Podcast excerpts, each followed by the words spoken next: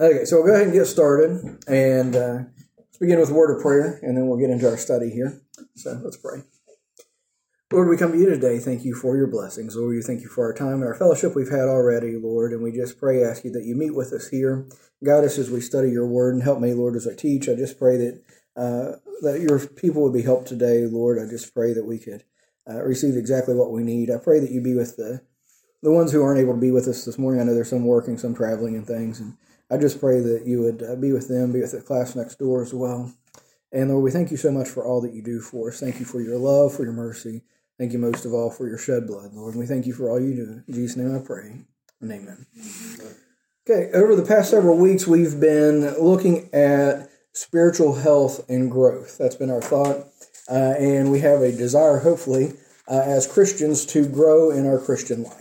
We said there a couple weeks ago that the Lord didn't save us to leave us where He found us, and hopefully, uh, if you're saved here this morning, that uh, that means you uh, that you believe God's word, that uh, you believe that His ways are best, and that you have a desire to uh, follow His will and His way. That you have a desire, you trust Him in what He has laid out that His way is best. Uh, the world will look at the Word of God and at uh, the way that He has laid out in His Word for us to uh, live and for uh, us to think and such. And they would mock it and they would make fun of it because honestly, it goes contrary to uh, everything that this world stands for today. And we as Christians, we choose to believe the Word of God and trust that whenever God writes in His Word and uh, instructs us in His Word, that He knows what He's talking about. Yeah. And so we have a desire to to learn and to grow and to be shaped and to be molded and to become more like Him and to find His will and His way for our lives. That should be our desire. And so, uh, as we were looking at this idea of spiritual health and growth, uh, we found out that it is a, a desirable thing.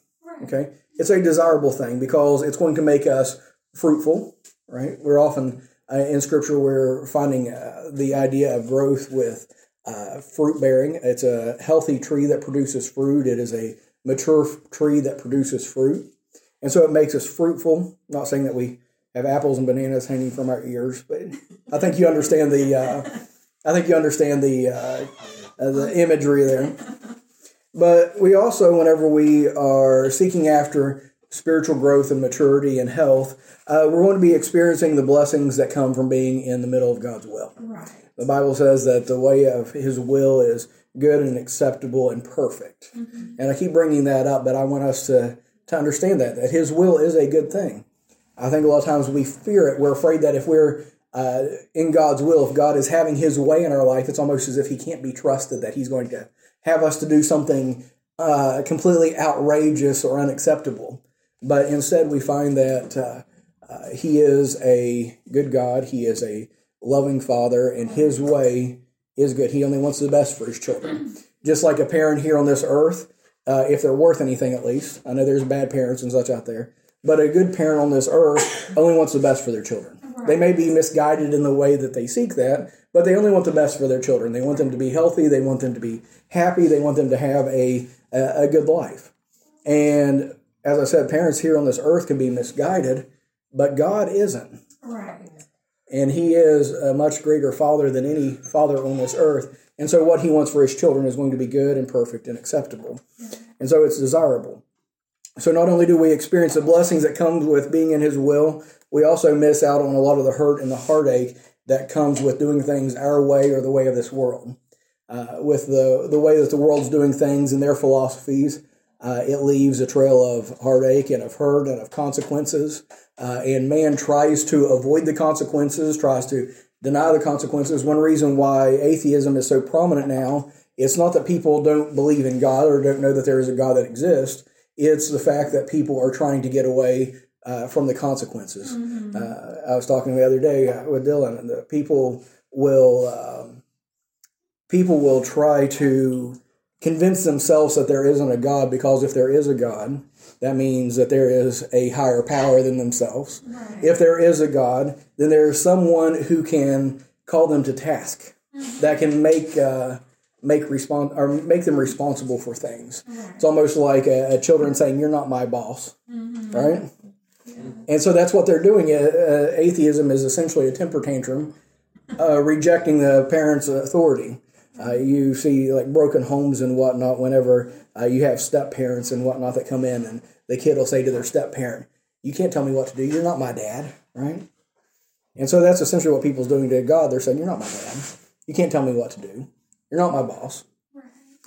But whenever they do that, we find that God isn't trying to hurt them, He's trying to help them. Right. That God's not trying to keep anything away from them. That was Satan's lie in the garden, wasn't it? That uh, God's trying to keep something good away from you. He knows that the, the day that you eat thereof, you shall be as gods, knowing good and evil. And we've been paying the price for that ever since, buying into that lie. Right. And so, anyway, we miss a lot of the hurt that comes uh, with following our defaults. Uh, if you haven't figured it out by now, the way that you default to, the thought patterns that you go to, the priorities that you have, your natural desires and lusts are harmful to you. I compared this early on to uh, like parenting Melody right now. Our main job as parents with Melody is keep her from killing herself. we ended up having to bring out the baby gate Yeah. because she's got a fascination with the stairs now. And if the girls leave the baby gate open, all of a sudden it's quiet and we can't figure out where's Melody. Oh, she's about eight steps up. Yeah.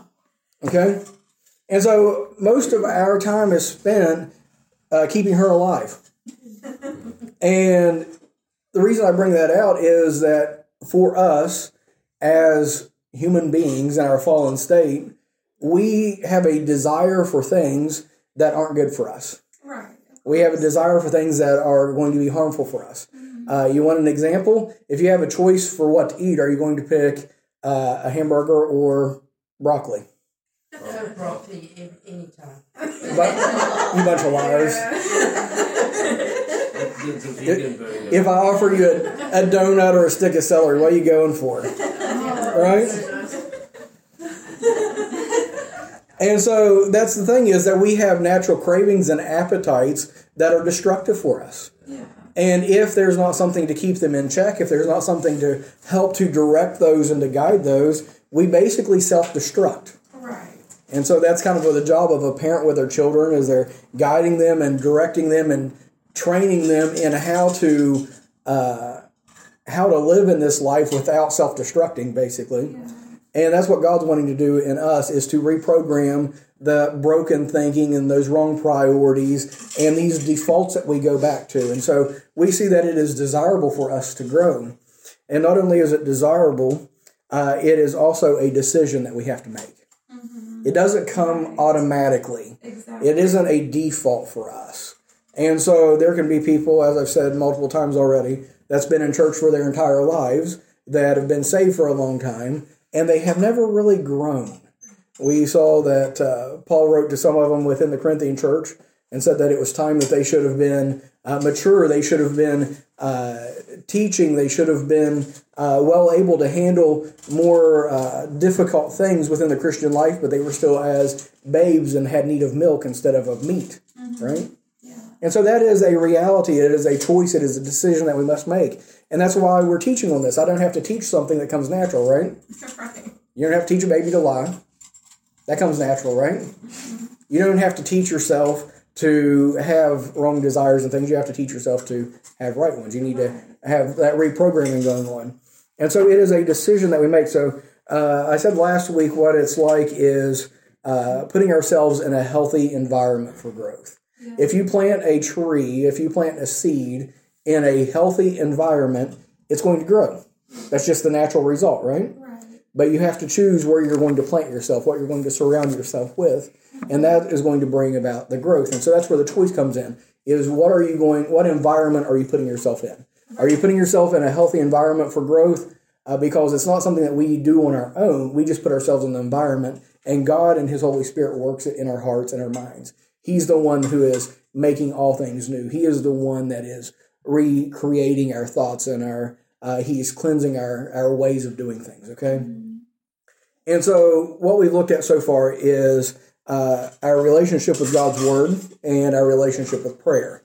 Uh, and both of those have to do with our relationship with God. I said reading His Word is as He is speaking to us, praying is as we're speaking to Him, right? Right.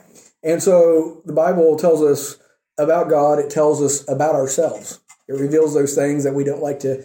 Uh, that we don't like to really face a lot of times. The Bible compares itself to a mirror that we look into and we see ourselves for who we really are. And it instructs us about our enemy, it gives us warnings, it tells us about the battle that we're going to be facing. It tells us what's good for us and what's bad for us. That's what we often don't like, right? But it's helpful. And so it gives us examples of how God's worked in the lives of others, as well as examples of those who have rejected God's way and have rejected God's will, and how that turned out for them. And so, all the way through the Bible, we find so many things that are helpful, that are instructive, that are uh, nourishing to our souls. And so, I've challenged you all to uh, not look at reading the Word of God as something that I have to do, or a ritual, or a rule, or something that you have to check off. But this, this is nutrition for you. This is something that is good for you. This is something healthy for you. This is a tool that God uses in our lives. And so rather we desire it. Uh, Job said that he desired, I believe it was Job said he desired God's word above his necessary food. He says, more important to me than the food that sustains me and keeps me alive because this is important for my spiritual health. Uh, it contains all that we need, uh, all that we need to know for spiritual health and growth. We looked at prayer last week, and essentially, prayer is uh, taking all of our cares and our concerns to a heavenly Father that cares for us. And once again, it's not a ritual. It's not uh, something that we check off a list. It's not something that gives us points on our scorecard. But instead, we have access to a God that is available, a God that cares, a God that loves us, and is more than capable and more than willing to work on our behalf and to work in us and to work in our situations. And so we are invited to cast every care upon him because he cares for us. Mm-hmm. And so we come to him in prayer. We can bear our hearts to him. Everything that annoys us, everything that bugs us, everything that we struggle with, the people who give us trouble in our lives. I said, I think God is the only one that is okay to gossip to. yeah. Okay? Because he can handle it. Right. And so we tell him everything. We go take every care to him and realize that he is uh, strong enough and big enough to handle all of those things. Right. We can unload our burdens and know that they're in good hands. On top of that, we can thank him and praise him for all he's done for us. Uh, we we see here that in in the verse that we used last week, uh, it introduces the the model prayer, "Our Father which art in heaven," right?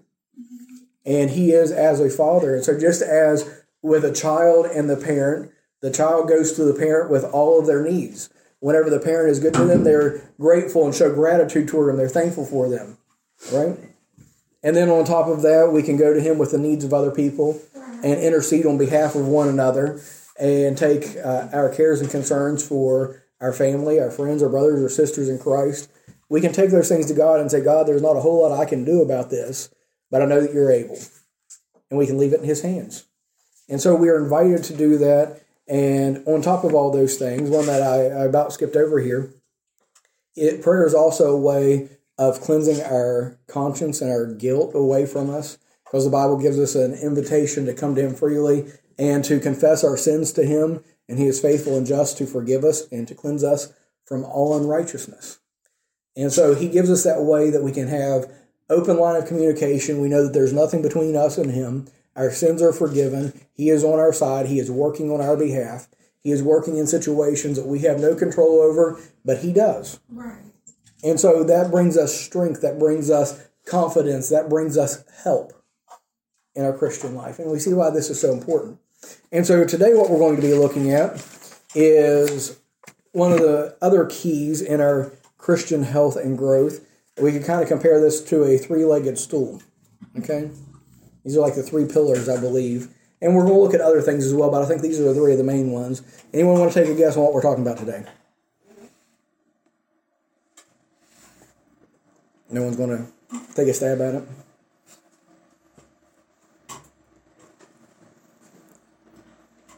Put you on the spot, you're still asleep, right? Okay, we're going to be looking at church and Christian relationships. Okay, and I'm putting both of these together because it's not just church, but I believe we need to have uh, Christian relationships as well outside of church Yeah. and those need to be restorative Christian relationships. We find in Proverbs chapter 27 and verse 17 that as iron sharpens iron, so a man sharpeneth the countenance of his friend. Yes. Right? And so we need to have those restorative relationships to build strength and all these things. And, and like I said, I don't want to limit that just to church, but church is a, uh, a main place for that. Right. And so, uh, place we're going to be starting out at today is Hebrews chapter number 10. Hebrews chapter number 10. This is kind of one of the, the go to passages whenever we talk about uh, church and church relationships. Before you get there, I'll say it's also one of the ones that's often misused and misappropriated, and I've taught on that in the past as well.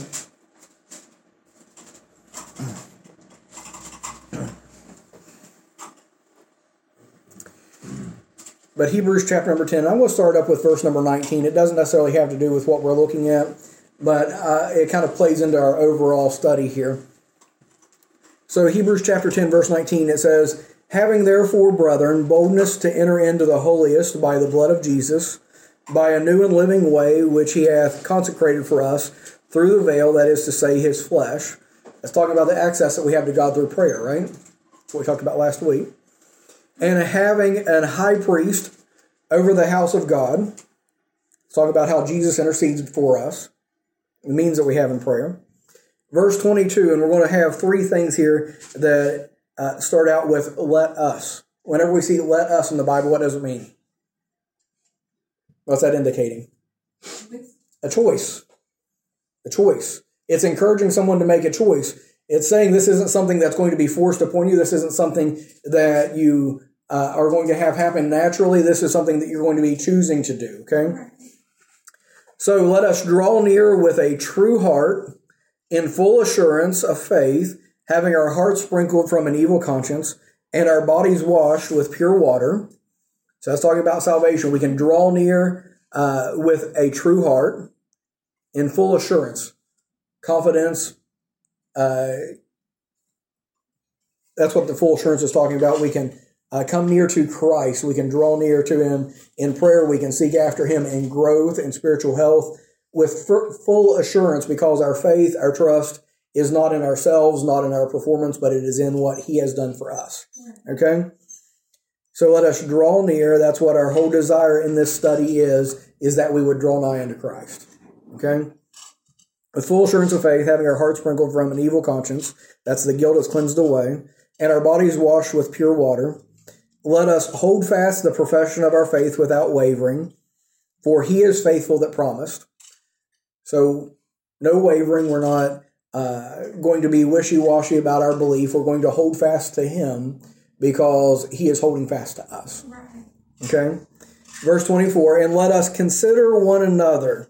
This is getting down to what we're talking about today. Let us consider one another to provoke unto love and to good works, not forsaking the assembling of ourselves together, as the manner of some is, but exhorting one another, and so much more, so much the more, as you see the day approaching. And so, as we talk about church and about Christian relationships, uh, church is an integral part to our spiritual health and our spiritual growth.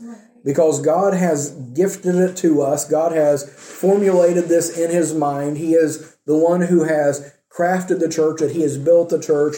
It is His doing, and He has done that for our health and for our growth.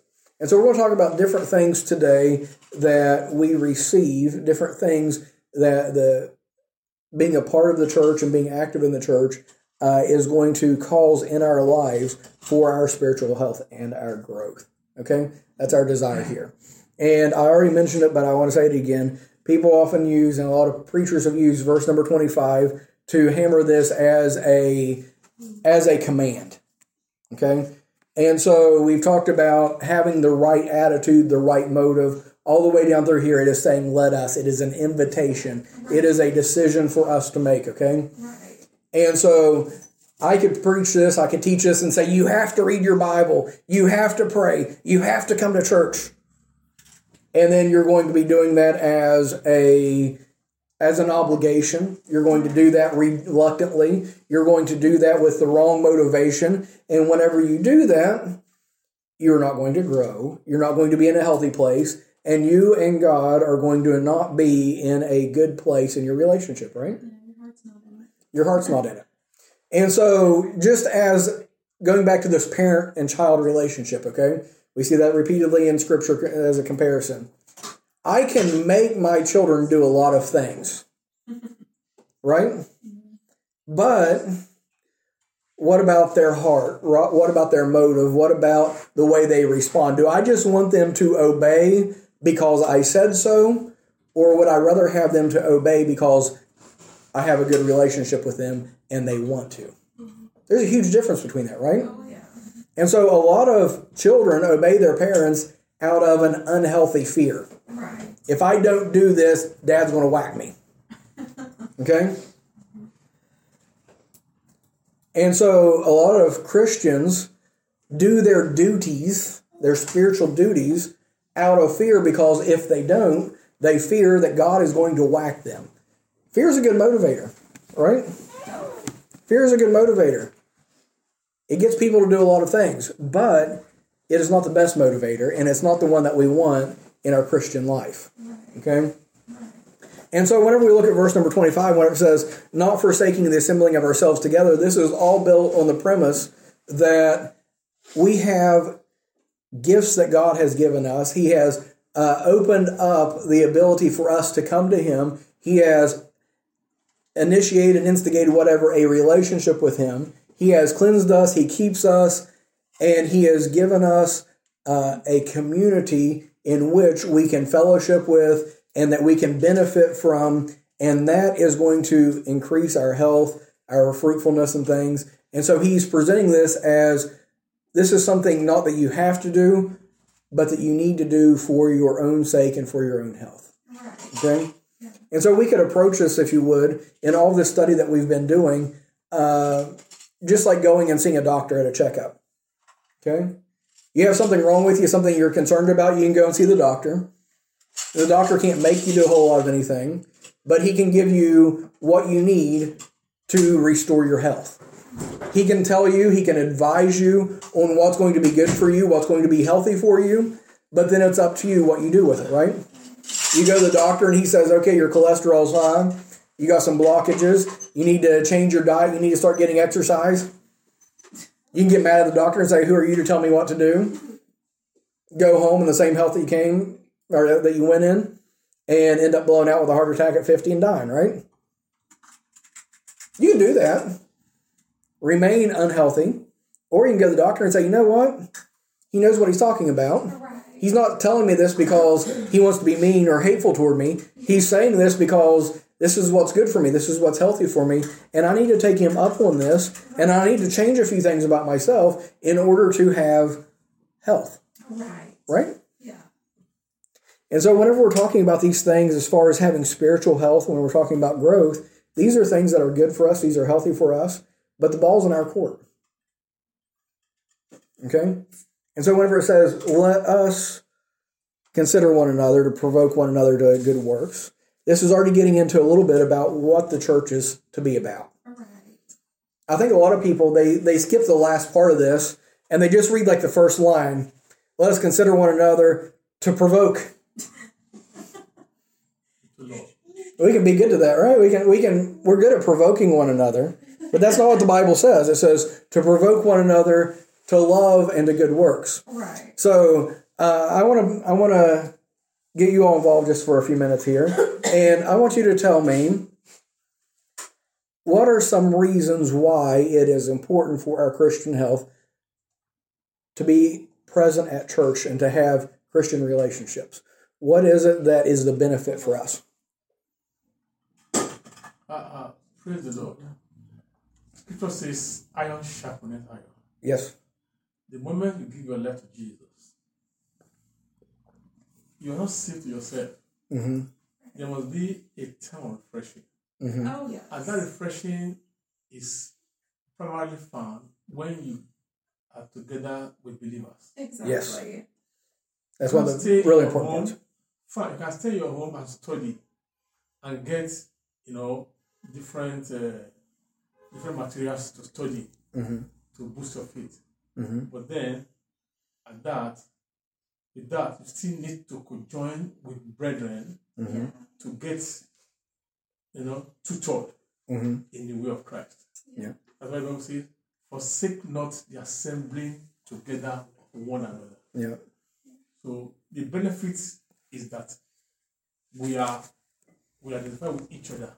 You know, in times of need, we embrace one another. Right. Yes. In times of grief, we share together. Yes. In times of joy, we share together. So the benefits is just you know uncountable. It's inexhaustible. Yeah. That's it. Yeah. So refreshment, uh, bearing one another's burdens, he says there, several things.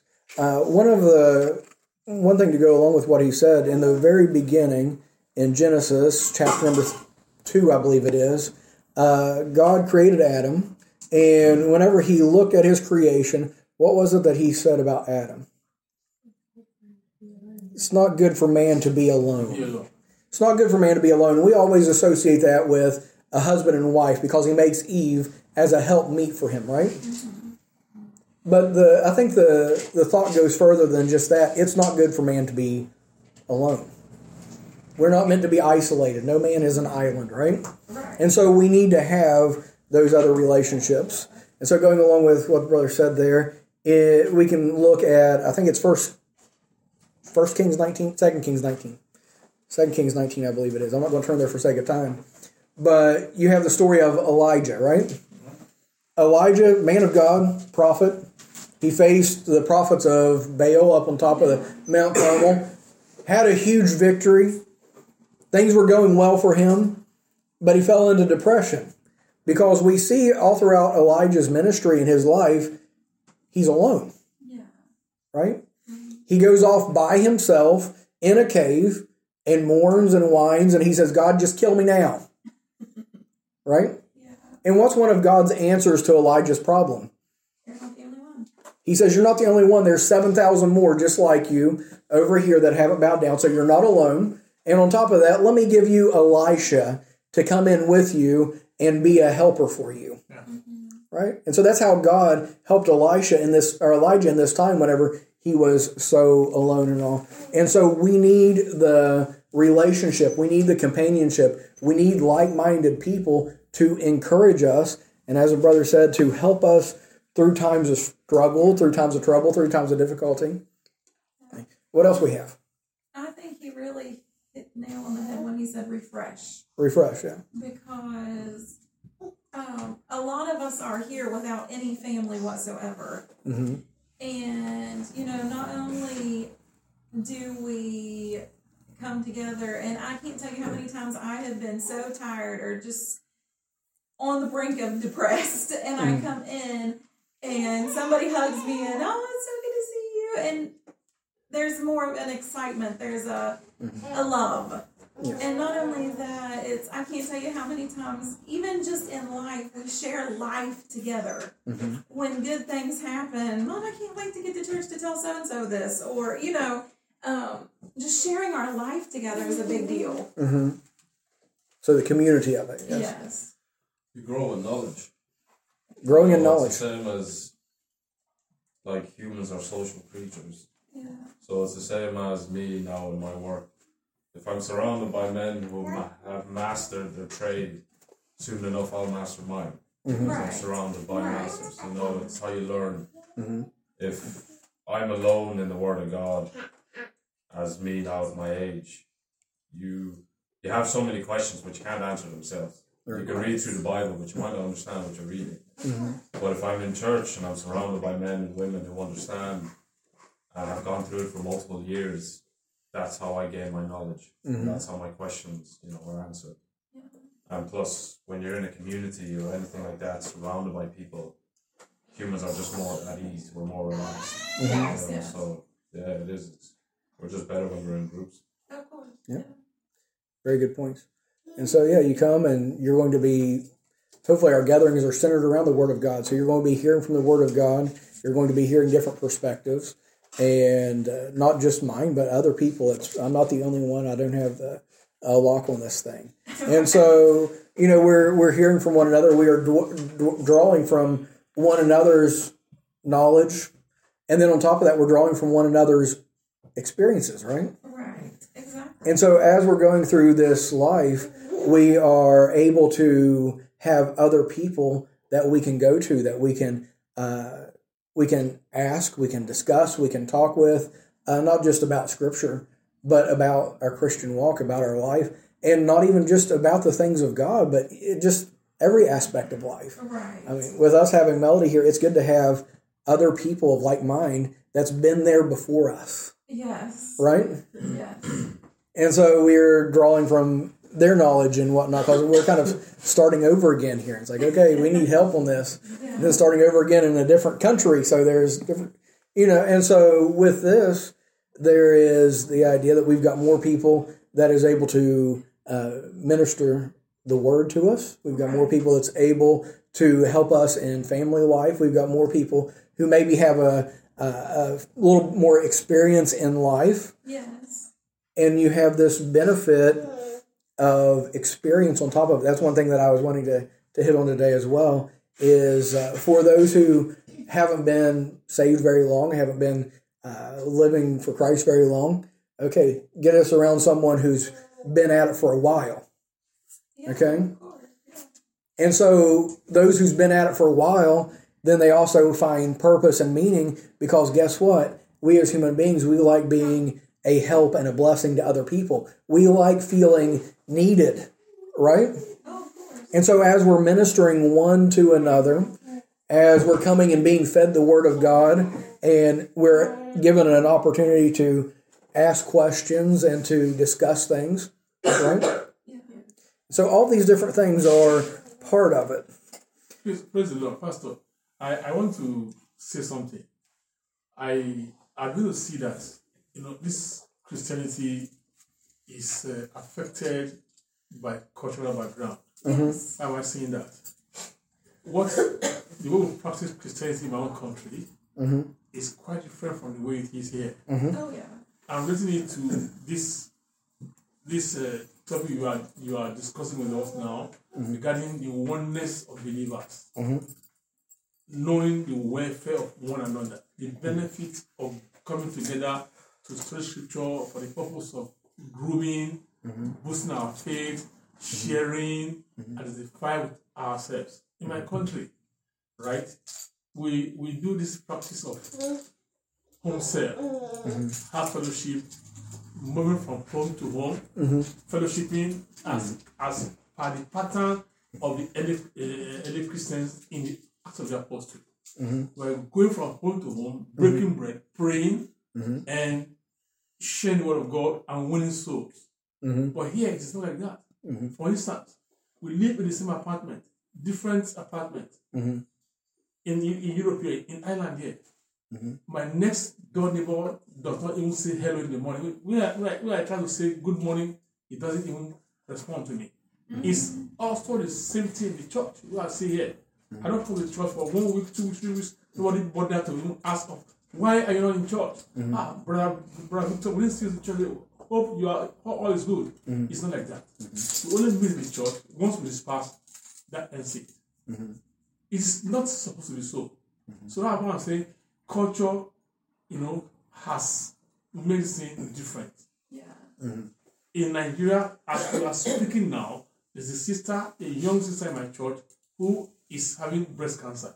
And a group in the church have camped out in a WhatsApp group whereby we are donating money to assist the sister.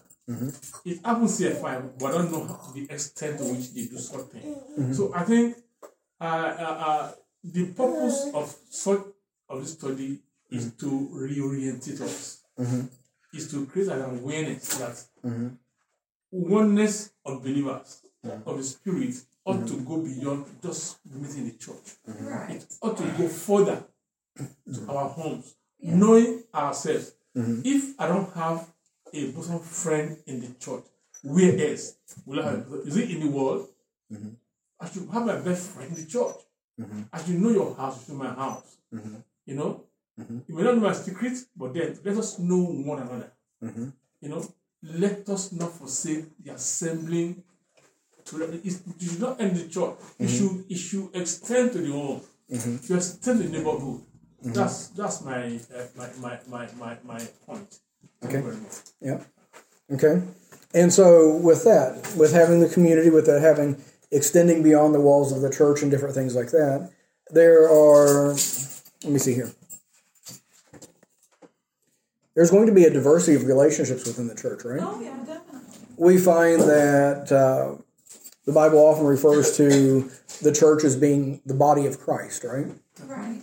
And so, with it being the body of Christ, for one thing, with it being the body of Christ, that means that it should be performing the functions that Christ did, right? Yeah. Should be following after his example, after his way of doing things, right? On top of that, it is a body, so that means there's going to be uh, a diversity Yes. And that is something that's illustrated within scripture is there's going to be diff- different uh, purposes different giftings different abilities different personalities uh, and then so that's with the body and then on top of that uh, with a body every part of it is going to have a concern for not just its own welfare but for the welfare of one another Right. Okay, because whenever there's one member that is unhealthy, then the entire thing is unhealthy. Yes. Uh, good proof of that. Uh, don't turn the light on whenever you go to the bathroom tonight.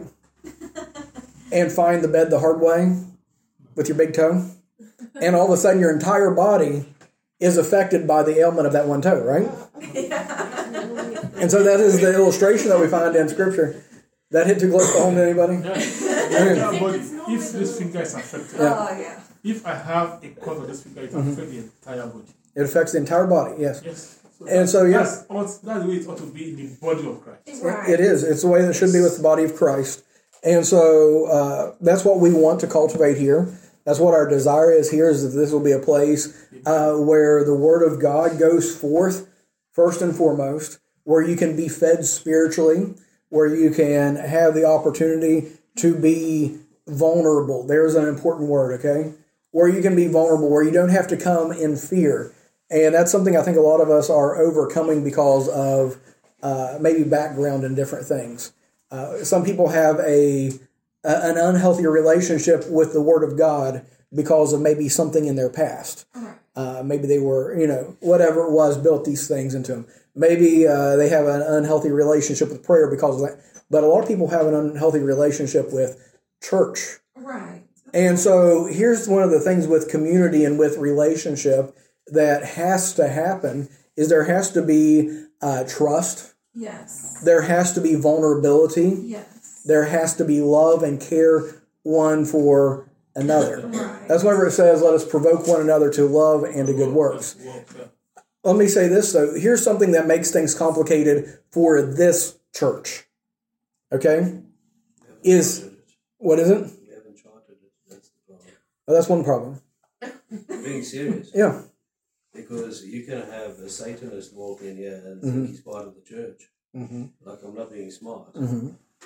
You know what I'm saying to you? Yeah. But outside of that, though, one of the problems that we have here is how many different cultures connect here. Oh yeah. Okay, so with talking about the relationships and whatnot, people come from so many different backgrounds, uh, many different church backgrounds and things like that. There's different expectations. There's different uh, maybe troubles and pains that people went through, things like that. And so with that, um,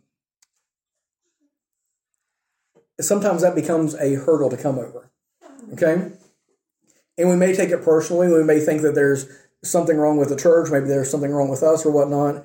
But it comes down to what I was saying with vulnerability, it comes down to communication, it comes down to understanding one another as well. And with the church, one truth about it is that much of the responsibility is on the individual, not the body, but we often project the responsibility onto the body instead of the individual. Right. Okay? So if there's a problem with the church, rather than us say, okay, there's something wrong with the church, okay, how do I get involved with this and fix what I perceive to be a problem? How do I communicate with this? How do I, uh, who do I talk to? What do I do to try to rectify this either in my own life or in the church? Right? And so these are things that have to be communicated. And so there may be misunderstandings, there may be hard feelings that's harbored, and no one even realizes that. And if that's the case, is there going to be health within your own walk or is there going to be health within the church? No.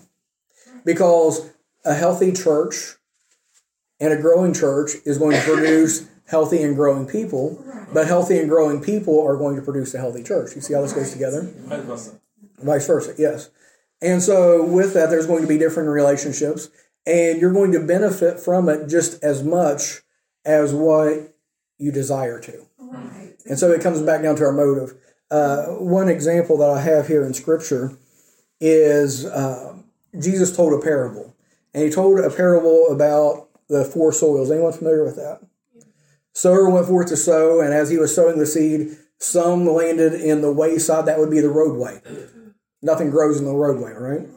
Some landed in the rocky soil. Some landed in the hard and compacted soil. And some found its way to good soil and it grew and it was fruitful. Right. So, what was the point of Jesus' parable? What was it? Uh, his point in telling all of that?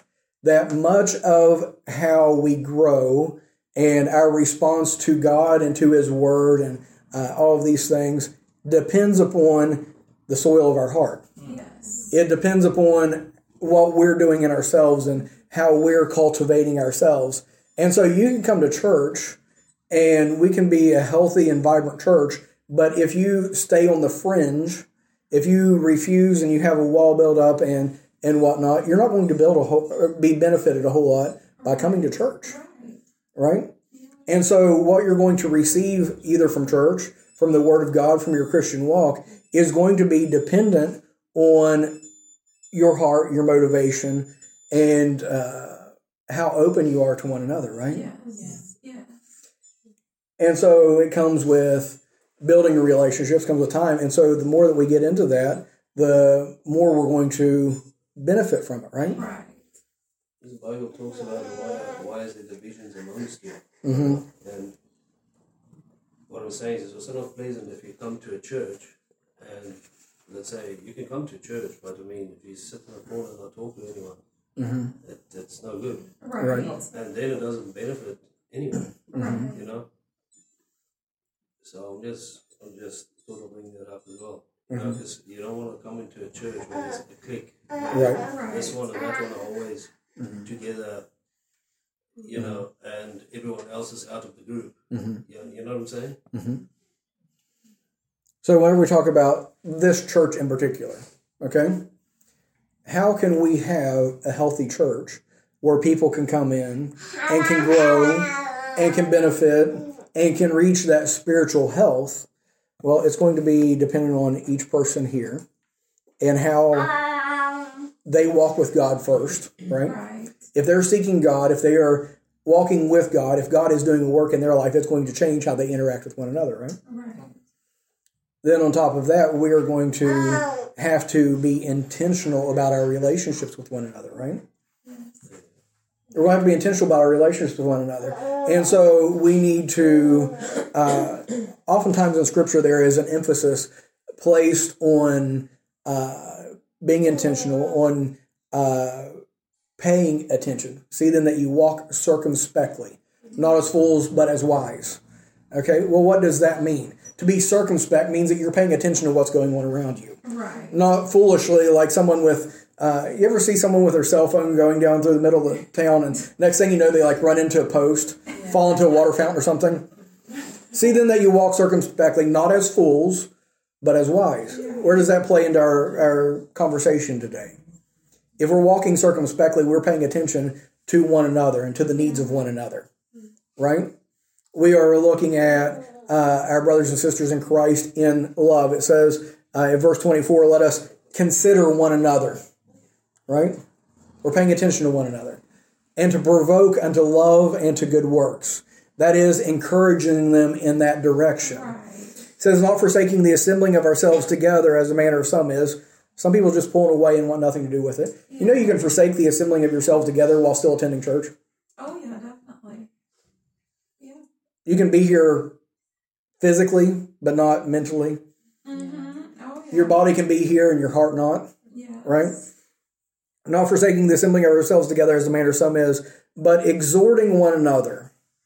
And so much the more as you see the day approaching. So that exhortation, that is the encouragement of one another. So over and over through this, this is dealing with our relationships one with another and having that love, that warmth, that encouragement, And so we are paying attention to what's going on and different things. And we're seeing when people are struggling and we are encouraging them, but we're also opening up and being, uh, I keep coming back to this word vulnerable, okay?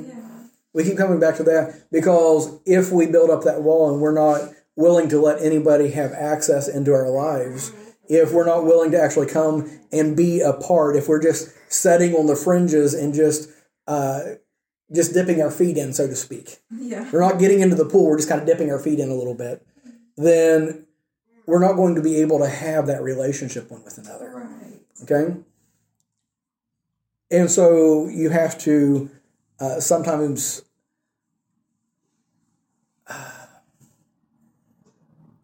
I said, I just keep coming back to this thought of being vulnerable because we are, You have to be open to get hurt. you have to be open to Yeah. get And a lot of people are not willing to do that. Some people have been hurt in the past. Exactly. And right. if I open myself up, yeah. I might get hurt again. Right. Right? Yeah.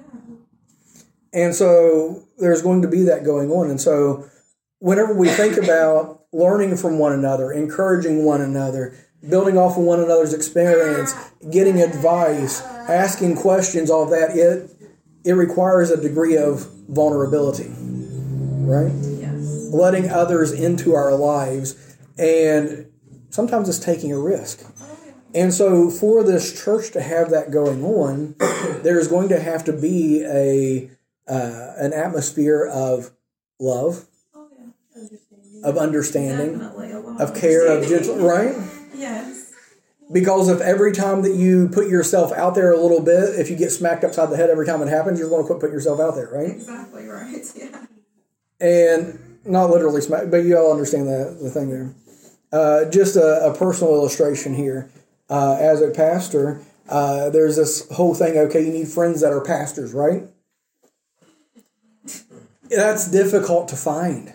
And I've had several pastors come to me and be like, "Oh yeah, you can be open with me. I want to. I want to be your friend. I want to." And so I'm open with them, and it's like, "No, that's the end of that."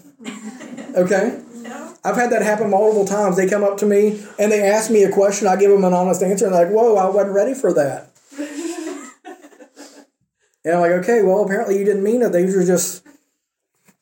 Uh, and I told you this before. I, I was at a, a pastor's fellowship, and they were like, "What is your What is your biggest struggle as a pastor?" I'm like, "You really want to know? Yeah, tell me." I said, "Me." And they're like, um, "Got something to do over here." I'm like, what? I thought we were going to have a conversation. Is that not your biggest problem? I mean, what is your biggest problem in your Christian life? The person that you shave every morning. I mean, that for the men, I guess the women do too, but that's a different story, right? And so, just being honest and being vulnerable with one another, and I think a lot of us uh, have been to that place where uh, we are overly cautious and afraid to put ourselves out there. And so we need to cultivate that, that we can have that relationship and that care for one another. Right. Okay? And I want to tell you, I don't have all the answers.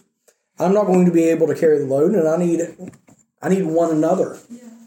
Just the same as you all do, right? Yes. And so um, I'll put out a, a an illustration to kind of go along with what Victor was saying there a minute ago. Okay, and I I hope this wasn't won't embarrass won't anything, but uh, Peter wasn't at church last Sunday. Okay, and so for the past week I've been concerned about Peter. Okay, I've been wondering wonder how Peter's doing. I've started to text you twenty times a day for the whole week. Okay, but here's the thing: as the pastor, I overthink things. So Peter misses church on Sunday. Monday, I'm texting him saying, "Hey Peter, everything okay?" Well, he only cares about me whenever I miss church. Being transparent here, that's that's the thought that goes in my mind, and so I haven't wrote Peter all week because he's going to think I only care because he missed church. But that's your thought. He doesn't care about me as an individual. He just wants to make sure my butt's in the pew. No, no, that's not the concern, but I'm afraid that's what he's going to think. But isn't that in general what people normally We do all think? You also, you know, if you text, you don't text, or you're wondering what the other person's actually thinking. I Mm-hmm. think that's a big thing within a church too. I mean, there's friendships and that, Yeah. and you've got to be open and honest Mhm. about it. I mean, it's no use having issues Yep. and nobody knows about it, Right. and it's you're walking with it on your heart, and Yes. you need to talk about these things. You know, and then you feel alone. yeah, and then Yeah. the things could have been changed or sorted. You know, small Mm-hmm. little things that have become big things because we haven't spoken about it. Yeah, that's and where it the comes into the church. that's where the transparency and the vulnerability comes in. Yes, Right. I, I quite agree with her. Mm-hmm. You know, we are speaking of a healthy church Mm-hmm. where you have healthy Christians. Right. And the, the, the, the reason why these things are not present is because the Holy Spirit is not present. Let's face it. How was it done in the early church? I mean, I'm talking of the Pentecostal visitation. On the day of Pentecost, in mm-hmm. Acts of the Apostles, when Christ had left mm-hmm. and ascended to heaven, and he gave instruction, mm-hmm. don't even think of the kingdom now, but rather go onto the upper room and pray and expect in earnest. And the Holy Spirit came paying a visit. And that was it. That was it. It was no their life was no longer the same. Mm-hmm. All the things we are talking about, this can happen, this may not happen, or stuff like that. Mm-hmm. If the Spirit of God is present each and each and every one of us, it won't be like that. Look at, at the book of Galatians. Mm-hmm. What are the fruits of the Spirit? It talks about, you know, love, peace, patience, kindness, goodness, faithfulness, gentleness, and self control. Mm-hmm. If they are there, mm-hmm. honestly speaking, loving ourselves will just be as easy as anything. Mm-hmm. we can easily provoke ourselves unto love and unto good works. That is it. So the moment the spirit is not there, the moment we fail, you know, to crucify our flesh, so that the spirit of God can come up in our lives, it becomes a problem. I belong to a fellowship in my country before I came to, this, to this Europe. You know, it's a discipleship fellowship mm-hmm. where we have our chief discipler, you know, mm. who disciple of us, and he, he teaches us or he exposes us onto the rudiments of the Christian life. Mm-hmm. That if you say you are a Christian and you are not living like Jesus, mm-hmm. forget it, you are not a Christian.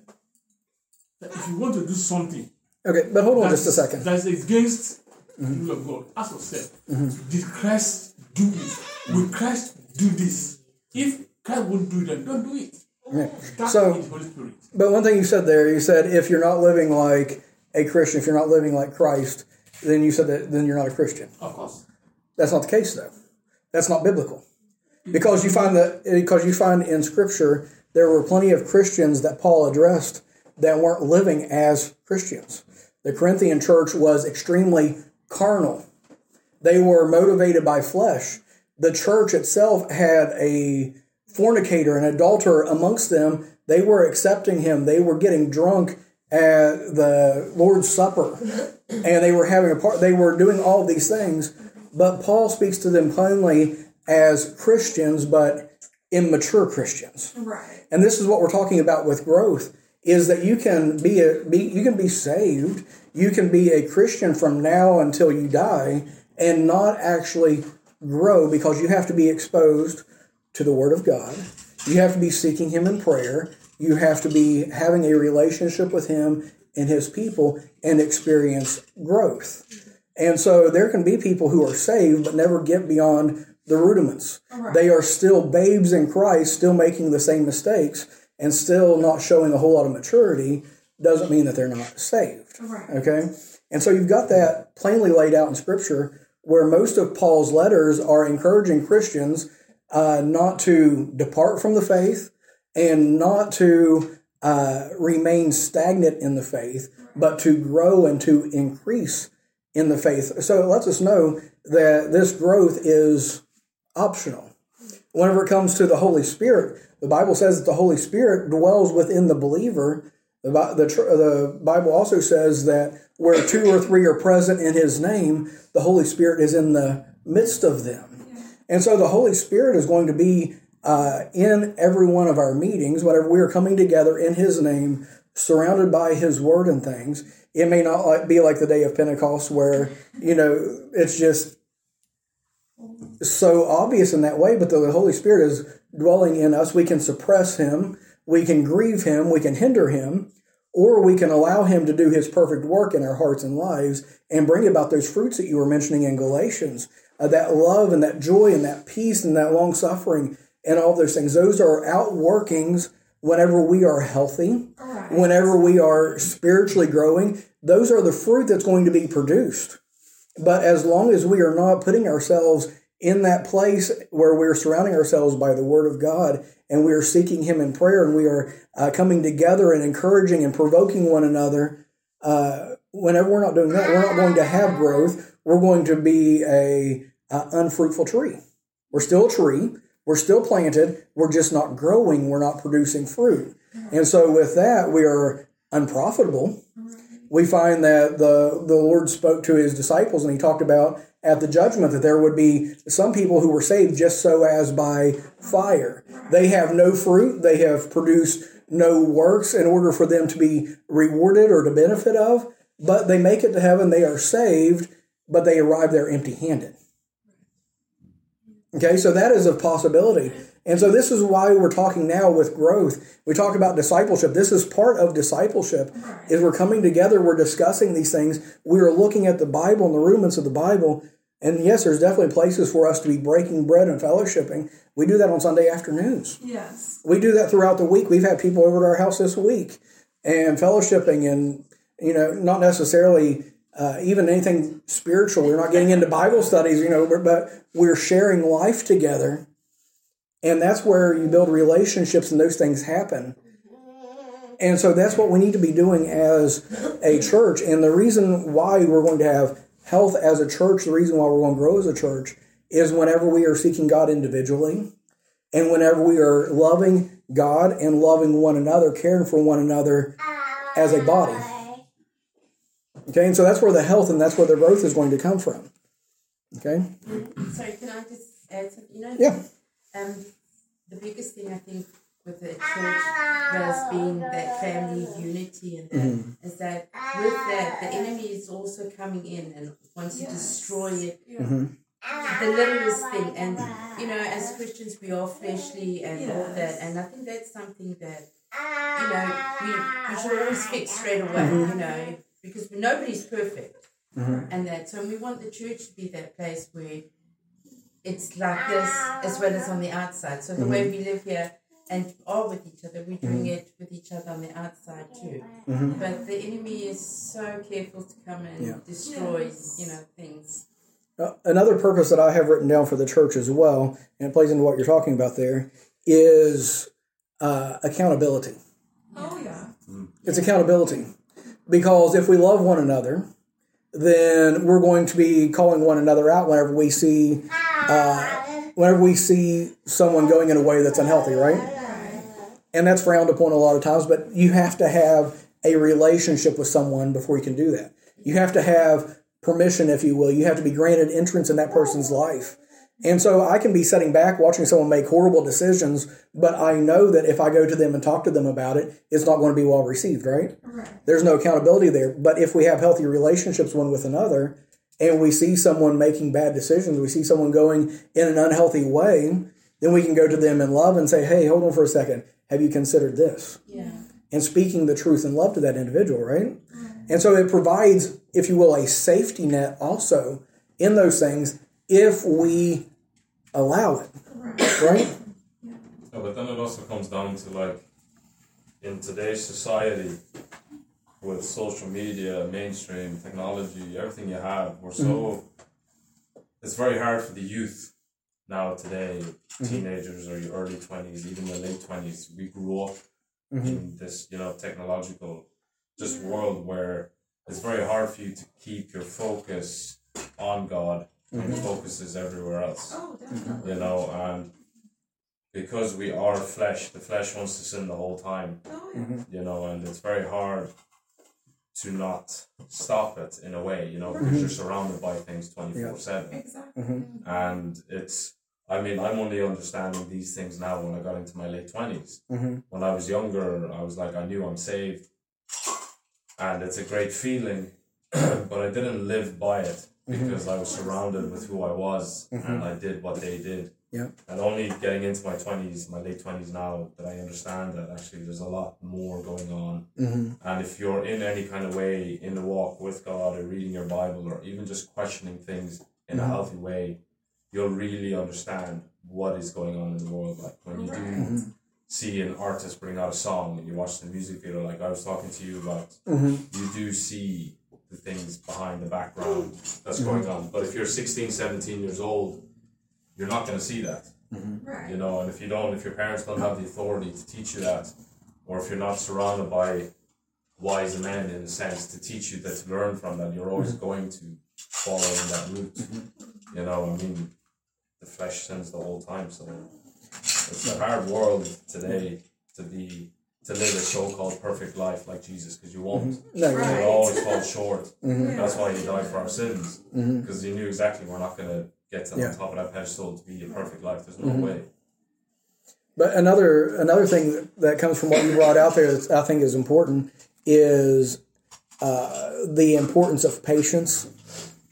The importance of patience, because you said whenever I was young, I didn't look at this, I didn't see this, but now as I'm growing, as I'm getting older, as I'm maturing a little bit, I'm seeing this, and it, I think it is paramount for us as believers to have patience with one another Oh yes, definitely. To realize that uh, they're at a different place. They're coming along and and give each other some slack, some space, Yes. some time Yes. to come around. Because it's amazing how God can work and we want to make things happen. We want to do it now. We don't realize the subtle things that God is doing Right. behind the scenes Exactly. or in the background and whatnot. And so we continue to pray and we continue to be uh, seeking after God for other people. Because I know, just like in your situation, Dylan, there's been lots of people praying for you for years. Yeah. Oh, I know. Especially I know. Okay? and so there's been a lot, and so we don't know what God's been doing in your heart. And Then you just showed up at church one day. It's like, hey, praise the Lord for that. I wasn't expecting it, but I didn't know the whole time that God was working in your heart as we were praying and different things. See how this works. And so we've got to let God have some time and some space to work in the lives of our fellow brothers and sisters. We've got to cut people some slack, and we may not, uh, in our flesh, we may not like where that person's at at the time, but we love them. We have patience with them, and we continue to have that relationship that's going to foster growth and that God's going to be able to use to bring that person closer to Himself, right? So we see all these things going on. We're all imperfect. Yes. You've got to give us Yeah. the grace. Yes. Okay. Anything else? Yeah, no one is perfect. Right. And the purpose of uh, fellowship is mm-hmm. that we keep fellowshipping and, you know, sharing together and maintaining our faith mm-hmm. until we all grow unto perfection. Mm-hmm. Un- because if Christ comes and still meet us in the state of saying no one is perfect, that we can't make it. Mm-hmm. That's it. And that is the bottom line of what I was saying. Mm-hmm. I made the pronouncement that if you are not living like, like Christ did, you are not a Christian. Mm-hmm. I know I made that point. I made that point because the moment the new birth has come upon you, you are born again. You see these things differently. Yeah. You, you, you live like Jesus Christ. That is Christianity. Like I said, I once said that Christianity is not just a mere religion, it's a mm-hmm. life. Right. It's a life. Mm-hmm. And whose life? The life of Jesus. Mm-hmm. Yep. So that's why I, I, I said that. Yeah. And so with that, yeah, there. Uh, whenever we're in Christ, we're a new creature. Things change. Holy Spirit moves in. Conviction takes place. Our desires change. Exactly. And where the disconnect comes in, the uh, even between the what we were saying there earlier, um, where the disconnect comes in is sometimes what the Lord is trying to do on the out in on the inside Yeah. takes time to manifest itself on the outside. Like what that brother was said, Mm-hmm. that social media technology has exposed us to many, many, many Mm-hmm. junks. Yeah. And the only way you can save yourself, or rather Mm. God can save you, is mm. when this thing come up, mm-hmm. most times Mhm. I'm on Instagram and stuff like that. When mm-hmm. I see things that are contrary to God's way, Mhm. I'm, I'm, I'm convicted. Mm-hmm. And I quickly I run away. Look at Joseph in the house of Potiphar. When Potiphar went tried to lure him, right? And woman grabbed him. He, he pulled off his shirt Mhm. and run away. Mhm. So also should be with us Christians. Should run away from. Yeah.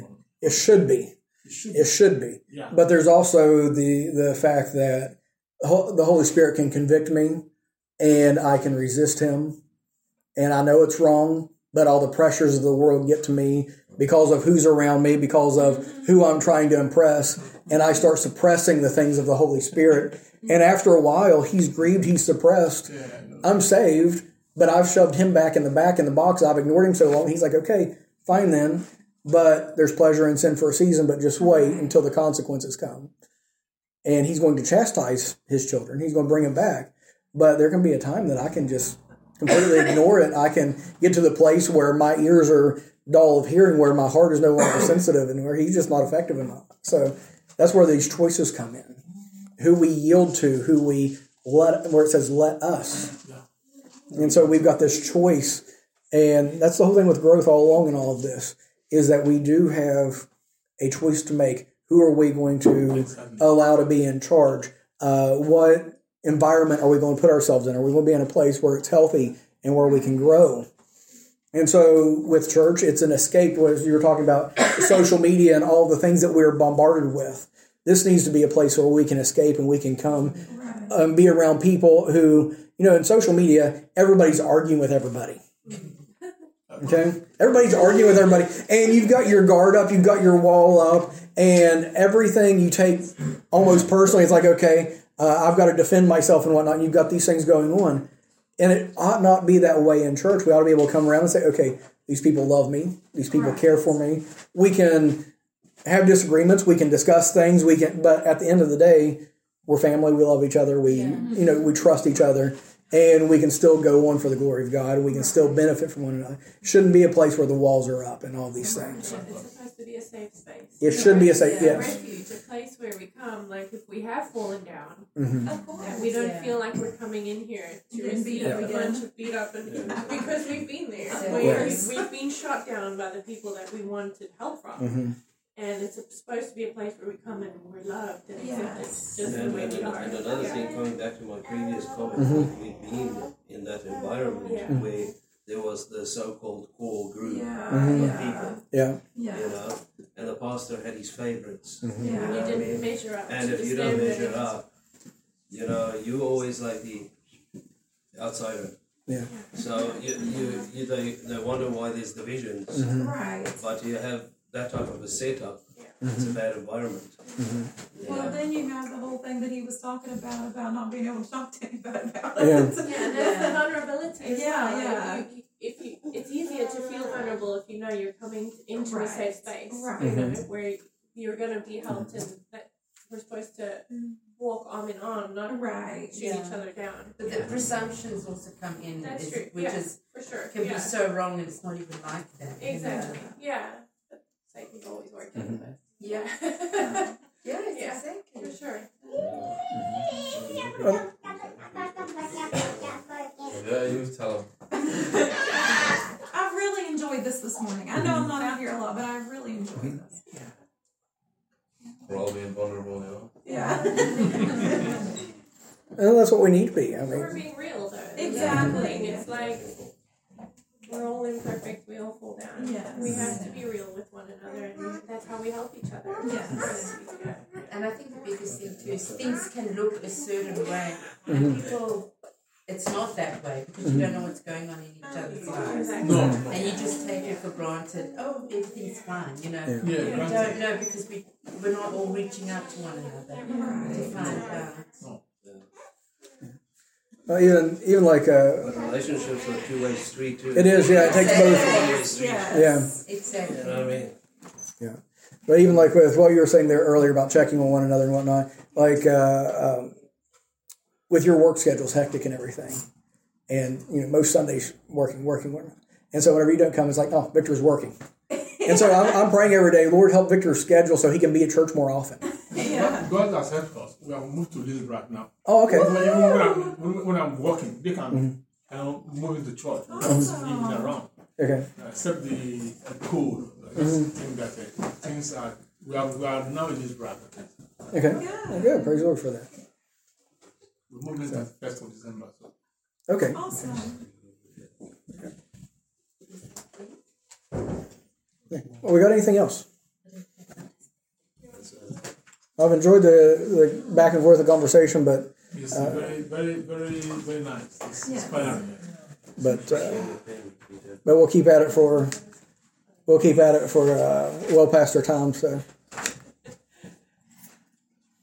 no one has anything else. so yeah, we need one another. We need to be vulnerable. We need to be open. We need to be uh, our hearts soft to one another and to the Word of God. We need to be coming looking to get and looking to give. Uh, I was having a conversation this week. Uh, sorry, I keep going down. But anyway, I was having a conversation this week that um, a lot of times we fall into the, the mindset of uh, consumerism and we look at church as what can I get out of it? Yeah.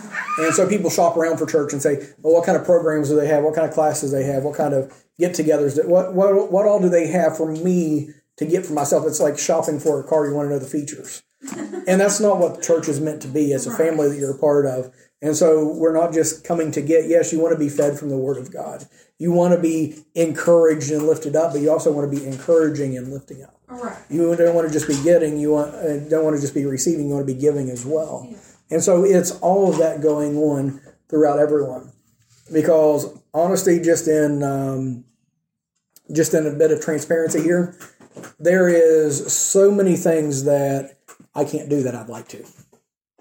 Okay, there are so many deficiencies that I have, uh, and uh, I'll tell you, I wish I could be a better pastor and have different things and whatnot, but I am what I am. And And we're happy with you. and and if you're if you're not okay, if you're not, pray for me. Okay, if there is an area where I'm lacking in, there's plenty of them. Pray that the Lord works in that, because believe me, I am. Of course. Okay, Yeah. And this is our first time ever doing this. So. yeah, Well, there's no other pastor I'm going to have the conversations with, but I've had with you that we shouldn't have had. we won't talk about that. So I am, I am happy with you. Erin, sorry, can I just add? But even for you as a pastor and the pastors, what you need to let us know mm-hmm. when you need, Mm-hmm. and it's okay to call mm-hmm. upon us when you mm-hmm. need stuff too. When, when I came in, when I stepped in, I, I heard you you mention the word provoke. Let us know what provoke one another unto good works. And I have come across it in two places in the scriptures. In Ephesians, one apostle was, you know, stating the the family life. I said that fathers provoke not your children unto wrath mm-hmm. Right. you know, then this scripture provoke. Let us not forget to provoke one another to love. The word provoke can be used, you know, negatively and positively, as I know mm-hmm. right? In that Ephesians, when Paul said, "Fathers, provoke not your children to wrath," it was used negatively. Fathers, if you say you are a father, mm-hmm. right, and you are a Christian, do not do things that will make your children to take to, to follow the the the the the, the wayward way. Mm-hmm. Right. If you are see a father, you are a Christian father, you know, bring up your children, train them the way they should go. That when they mm-hmm. grow, they will not depart from it. Mm-hmm. Right? Then this second part is the positive provocation.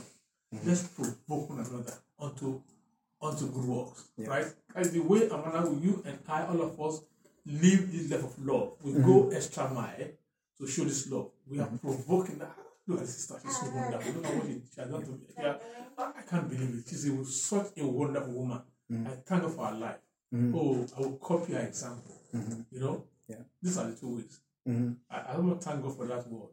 I've learned a great deal from you this morning. We'll keep on loving ourselves, provoking each other unto love. Yeah. You know, when my family moved in last uh, November 2021, I was taking them to come on to get their permission. and. The, the party was so misbehaving, Mm-hmm. and they, were, they, they came down. They were pushing it to see if we can push it to start. It was manual, but it was stressful. Mm-hmm.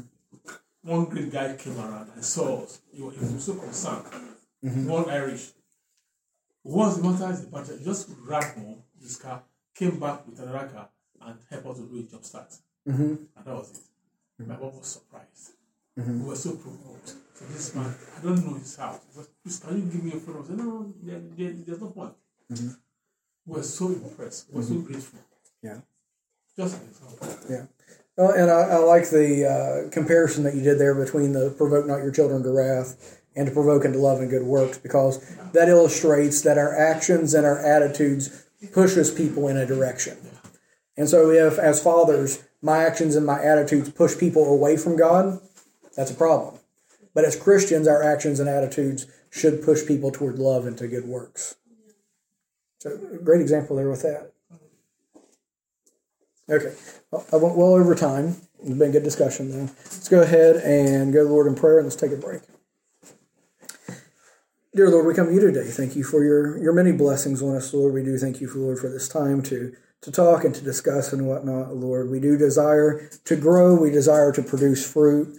And Lord, we desire to encourage one another. Lord, we want this to be a place of encouragement, a place of love, a place where it is a safe space, Lord, so that we can uh, grow and be benefited by it. Help us, Lord, to, to cultivate that here, Lord. And Lord, help us to prioritize uh, being in this place, Lord, that we can uh, be involved both in uh, giving and receiving and provoking one another to love and to good works, Lord. And Lord, we thank you so much for all that you do. We ask you to be with the remainder of our time together. And all these things I pray in Jesus' name. And amen.